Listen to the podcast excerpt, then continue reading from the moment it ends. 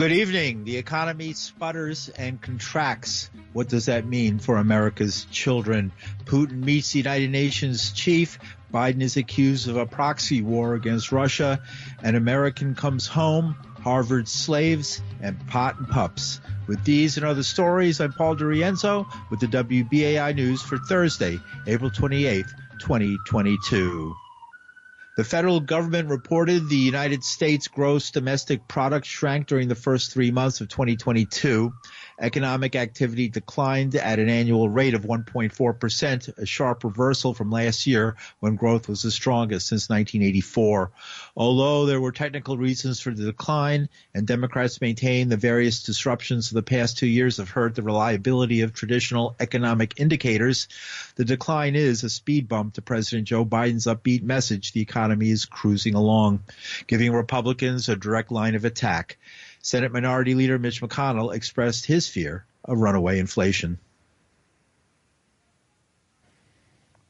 Runaway inflation is crushing working American families on Democrats' watch. The share of Americans who say the economy is our most important problem hasn't been this high since the last time Democrats controlled the White House. Just this morning, we got a devastating quarterly GDP report.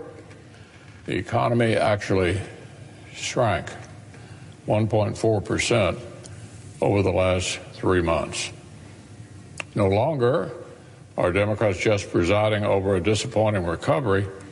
Now they've thrown the recovery into reverse, and we're actually going backward. We haven't seen inflation this bad in more than 40 years month after month of skyrocketing prices. It's exactly what everyone knew would happen if Democrats dumped $2 trillion in printed money on an economy that was already ready for a comeback. But Democrats rammed through the far left spending, so working Americans are paying dearly. That's the Senate Minority Leader, Mitch McConnell. Biden's $1.9 trillion coronavirus relief package was supposed to propel the economy to new heights that Democrats could then sell to voters in this year's midterm elections. But contradictory data has weakened the clarity of Biden's pitch and emboldened Republican criticism. With the failure of Biden's massive spending bill, temporary policies like the expanded child tax credit are ending, and families that were supported by small but regular monthly checks are finding themselves out on their own as child poverty rates return to previously high levels. Just over one in three adults now report difficulty paying for the usual household expenses, the highest level since 2021. Food insecurity has also returned to its highest level at 11.2% since early 2021. Sean Fremstad is a senior policy fellow at the Center for Economic and Policy Research.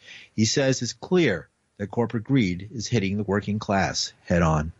So the interesting thing is there's one, I don't know why, one Republican, Mitt Romney, who he's actually supportive of doing a real child allowance. There's folks like that. The whole idea that the Republican Party was a populist kind of family values party that wanted to give tangible, real benefits to working class families, to low income families, that was pretty much a scam. That's not where they're really interested in in terms of a legislative party. It's maybe some of the intellectuals or whatever out there will give lip service to that, but it's not happening. And so you have we're back to Republicans wanting austerity, continuing a lot of the Trump things like keeping hardline immigration policies in place and a European right wing neo fascist type of party. So uh, the United States is a very different country, and our fascism does not play out the same way. It's for sure. This it's is a, a. I was just going to say on that front, I was looking at the Marine Le Pen, who is a horrible, horrible neo-fascist politician, especially on these kind of nationalist issues, Islam, whatever you name it. But on most of her, you know, most of the sort of social policy stuff. She's not for outlawing abortion. She's pretty good on working, kind of just making sure workers have at least some power and get some benefits. So it always comes down to race since the Civil yeah, War in this country. Right. I think that's right. It's race, the real. Everybody should be married. Patriarchy should reign. That I think that's pay very much own, the, the pay your own way. Yeah. Yep. Yep. Exactly. The thing I would say too, it's pretty. I thought for a while we were over a hump on some of these social issues like, you know, marriage promotion. It's coming back. because we see it with the attack on trans kids and LGBT will be welfare. I think we're we're kind of in for all of this, and it's really unfortunate too because that has come into this debate over the child tax credit, where you have the main reason Joe Manchin said he wouldn't support it. So this is the one Democratic senator, the so-called Democratic senator, who kept all of this from happening. He was the the holdout vote, and he said it was because he wants people to work and they shouldn't get benefits if they're not working. You see that divide still continuing here now.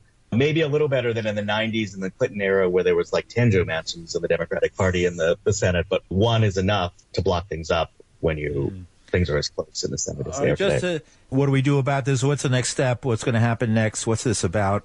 we're going to have to continue to fight for this sort of thing. You see, an interesting thing is more progressive states, California, Massachusetts, are just going ahead and they're doing these kind of policies. They're doing things like creating child allowance type programs, they're expanding childcare. So I think that's really valuable. The other factor here is inflation really dominating politics right now. We have to be careful not to let it overtake everything we don't want to see a clamp down on the economy that just pushes us back into a big recession. One would hope some of the politicians, some of the Joe Manchin types in Washington would come to their senses and do some things to actually invest in families that would have benefits. Whether we see that, it's really hard to tell. I think it's a very disappointing time right now in Washington, D.C. Very disappointed about where we've ended up with the Biden administration. We have austerity here now coming down the pike. But what's strange is that Eric Adams is, they're forcing him to spend more money than he wants to because of the f- more of a fear of protests has more effect here the power that I hope will be unleashed by this is labor power, union power.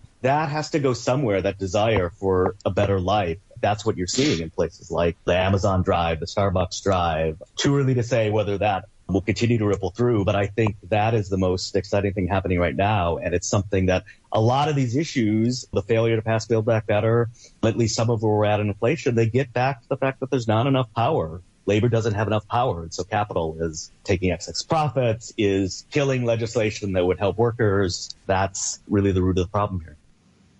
Sean Fremstad is the Senior Policy Fellow at the Center for Economic and Policy Research.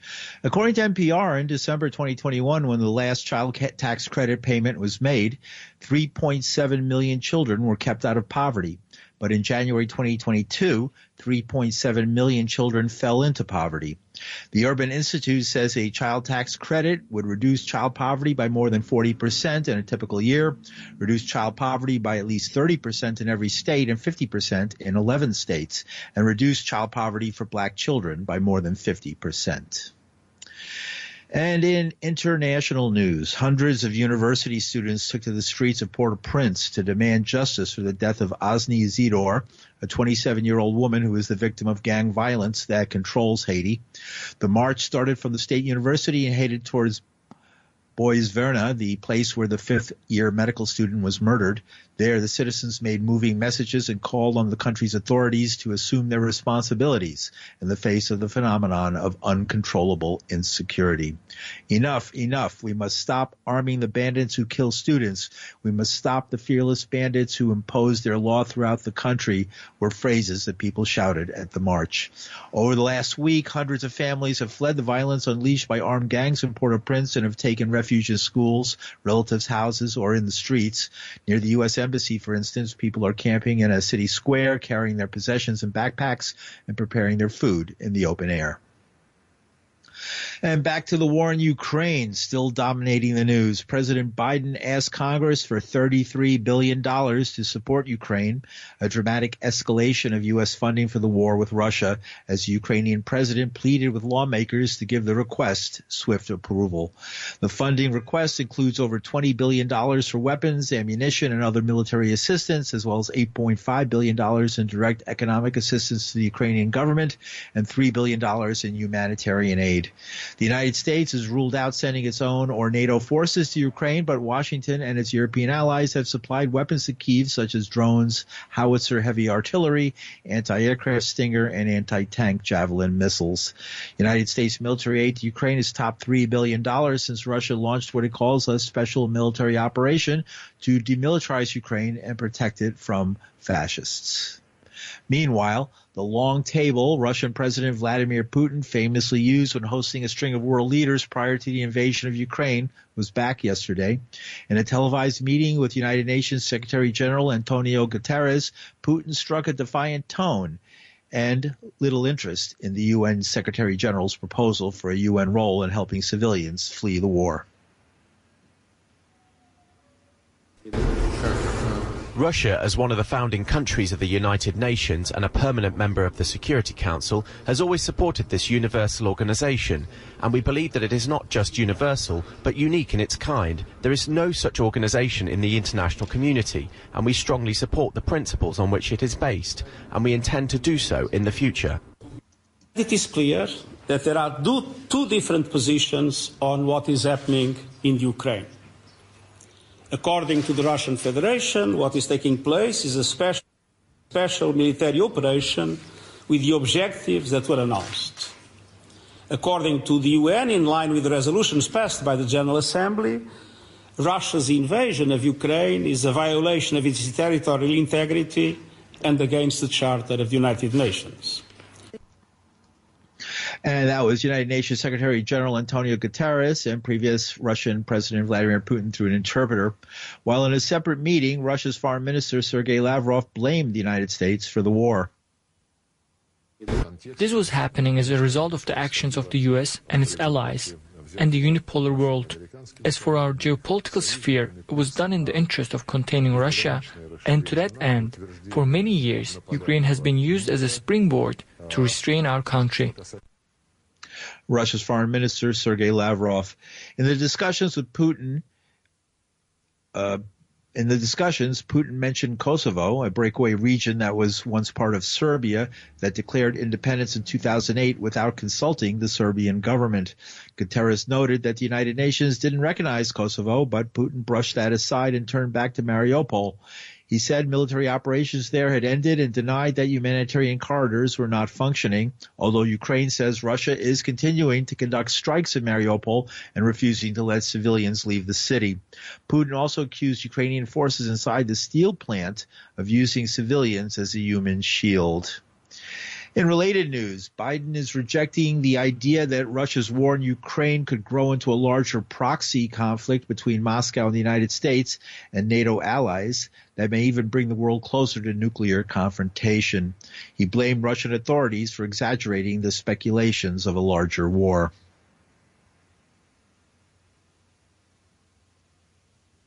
True, they do concern me because it shows the desperation that Russia is feeling about their abject failure in being able to do what they set out to do in the first instance. And so um, it, uh, I think it's more of a reflection, not of the truth, but of their failure. And so instead of saying that the, uh, the Ukrainians equipped with some capability to resist Russian uh, forces uh, are doing this, they've got to say, tell their people the United States and all of NATO is engaged in, in taking out Russian troops and tanks, etc. So it, it's number one, it's an excuse for their failure. But number two, it's also, if they really mean it, it's it's a it's no no one should be making idle comments about the use of nuclear weapons or the possibility of the need to use that. It's irresponsible. How concerned are you that they may start to act accordingly, even if you disagree? We are prepared for whatever they do. What options do you have to ensure Poland and Bulgaria have sufficient supplies of gas? First of all, as you know, um, Poland has indicated they have significant reserves of gas that they have planned for, as does not as much, but as does Bulgaria. And we have worked with our allies from Japan on to say that we may divert our sale of the natural gas that we're sending to those countries and divert it directly to uh, to uh, uh, Poland and uh, and Bulgaria. So I, you know, that's as much as I can tell you right now. President Biden yesterday, Russia cut off gas supplies to Bulgaria and Poland. Meanwhile, the UK's Foreign Minister Liz Truss called for even more weapons to be sent to Ukraine. The world should have done more to deter the invasion and we will never make that same mistake again. Some argue that we shouldn't provide heavy weapons for fear of provoking something worse. But my view is that inaction would be the greatest provocation. Heavy weapons, tanks, aeroplanes, digging deep in our inventories, ramping up production. We need to do all of this. Our sanctions have already seen Russia facing its first external debt default for a century, and we need to go further. There must be nowhere for Putin to fund this appalling war, and that means cutting off oil and gas imports once and for all. And that's the UK Foreign Minister Liz Truss. The Foreign Secretary's latest remarks in a speech at Mansion House in London reflect a desire by some in the West to aim high so that Ukraine enters any possible future talks about a political settlement to the conflict with the best negotiating hand possible. Russia's President Putin warned earlier today that any country meddling in Ukraine would be met with a lightning fast response that was read by many as a threat to use nuclear weapons.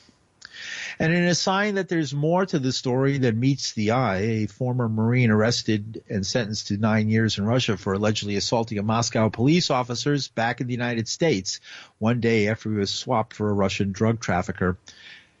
Trevor Reed was swapped in Turkey yes, uh, yesterday for Konstantin Yaroshenko, who had been serving a 20-year prison sentence in a cocaine trafficking conspiracy case. Reed's parents, Pamela and Joseph Reed, say they've spoken to their son and he's doing much better. First phone call that we got from Trevor, we've had two today. So the first phone call we got, um, he did not sound like himself. He was very subdued, and we were hyped up and all excited and kind of expected him to be excited as well, but he wasn't. So I don't know if it was just shock or if it was too early in the morning for him or whatever, but he was not his normal self, so that kind of concerned us.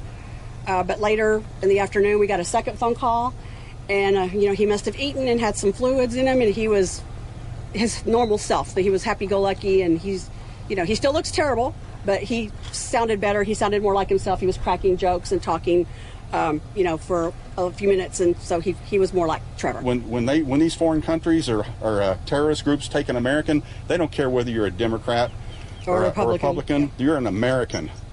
And uh, we need to stand together. That's what Americans do. When somebody attacks us, we come together. And uh, that's what they've done in our son's case. And we want the president to do that, and not just this president, all presidents, to do that for all Americans in this situation. Um, and but we're so thankful for President Biden meeting with us and then taking this swift action after meeting with him. We believe that he probably saved our son's life. I mean, Uh, we're, we're excited. We know he's on the plane, but I think we're really going to, it's going to really hit us when we get to put our arms around him and hug him. Pamela and Joseph Reed, parents of Trevor Reed, recently released from a Russian prison. The United States government described Reed as unjustly detained and pressed for his release. His family asserted his innocence and expressed concerns about his deteriorating health, which included coughing up blood and a hunger strike. And back in the United States, Harvard University released a report that confronts the institution with its reliance on slavery. The 134 page report was released yesterday. It also has two appendices. The report found that enslaved people lived on the Cambridge, Massachusetts campus in the president's residence and were part of the fabric of daily life, although Harvard slaves were almost invisible. The Massachusetts Supreme Judicial Court found slavery unlawful in 1783. The report says Harvard presidents and other leaders, as well as its faculty and staff, enslaved more than 70 individuals and benefited from slavery through its connections with Southern planters well into the 19th century. A descendant of slaves who labored for Harvard is Roberta Wolf. To learn that my ancestors were slaves is very shocking. And it's difficult and overwhelming to understand why this happened. My name is Roberta Wolf. I'm 79 years old. I'm a descendant of Darby, Cuba, and Tony Vassall from the Henry Longfellow House at Cambridge, Mass. They were enslaved by the Vassall family. They helped build Harvard University. Later in life, they were given money to help build their own homes, which they owned two homes that were close to Harvard University. Both homes later in life were taken from them and given to the more elite people that were coming in. At this time, even with the money that Harvard is giving to help out to try to rectify the situation, I still feel that um, they, they need to do more They need to get more people of color going to college, help them out. So the atonement, I guess it's called the atonement, but they need to do more to help the students. Roberta Wolf is a descendant of slaves who labored for Harvard.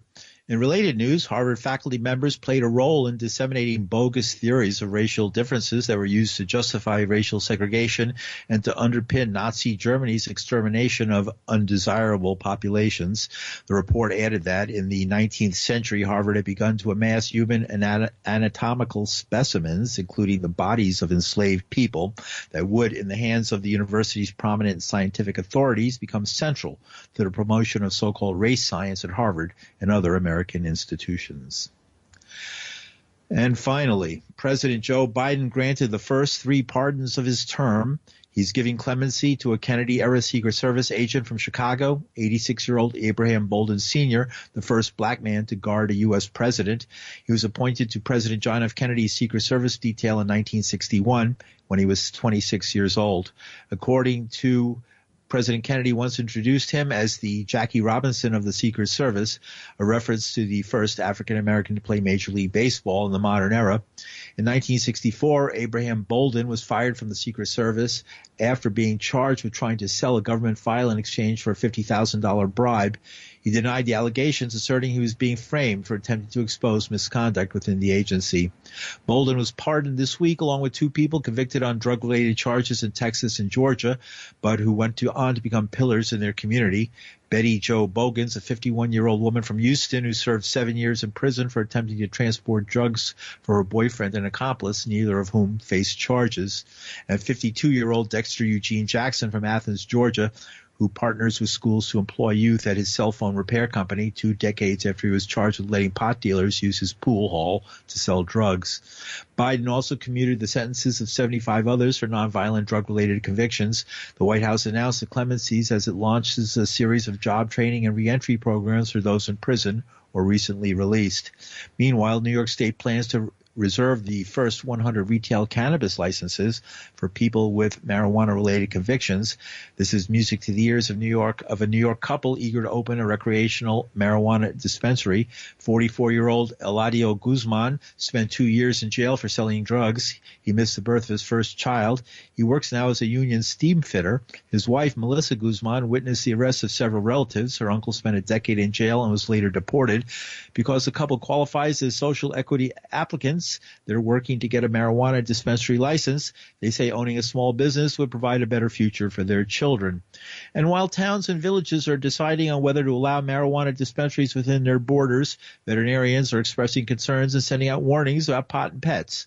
Columbia journalism student David Marquise reports. Louis the miniature poodle is normally an energetic dog. He's got wavy cream colored fur and little button eyes. He jumps up and down when he sees you. But a few weeks ago, Louis' owner Amy Singer got a text from her dog sitter that the poodle wasn't acting quite right. And then I went to pick him up at daycare around, uh, it was just a little after 10 and she carried him out and he was just like a rag. He wasn't moving. He was really heavy. Clearly something was wrong. Singer who works at columbia worried that it was something louis ate off the street you know there's like rat poison out here there's all sorts of stuff and he he's like a little hoover he'll eat anything so she brought louis straight to the vet's office where he got an unexpected diagnosis the vet called and she said that they thought that he ate a, a pot gummy inedible perhaps off the sidewalk. Oftentimes, gummies are in the same shape and packaging as dog treats. And apparently, this is a common problem. In states like California and Colorado, rates of accidental cannabis poisoning in dogs rose dramatically after legalization. The symptoms can vary in dogs. In general, they're similar to the high of a human stoner. They might flop down on the floor and lie around, their pupils might dilate, or they might get anxious. And uniquely for dogs, dribbling urine is a telltale sign. But Dr. Matt Miller from Gotham Veterinary Center on the Upper West Side says that the symptoms can also be the opposite. Where rather than being really low energy, there's hyperactivity that's been seen and increased body temperature, increased heart rate, um, and even seizures. In rare cases, it might warrant emergency medical care.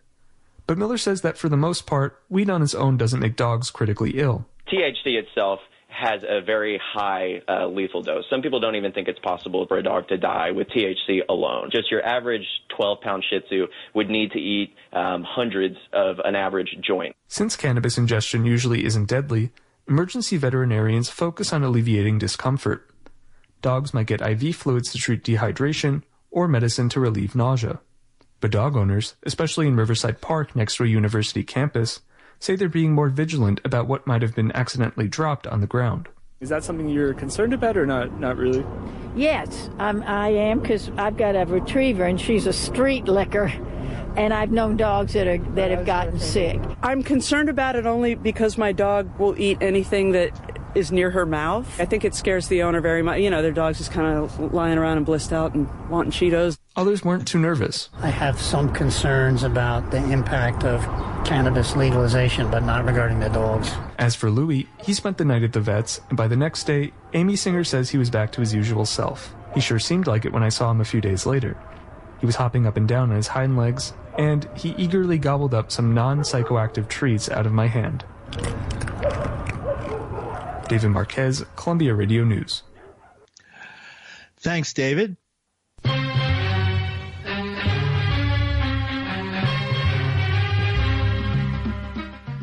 And that's some of the news for Thursday, April 28, 2022. The news producer, Linda Perry. Our engineers, Reggie Johnson. From New York City, I'm Paul DiRienzo. Thanks for listening. A program note, I'm on assignment for the news and will return after next week. You can still enjoy the news at 6 p.m., which will be hosted by Rebecca Myles in my absence.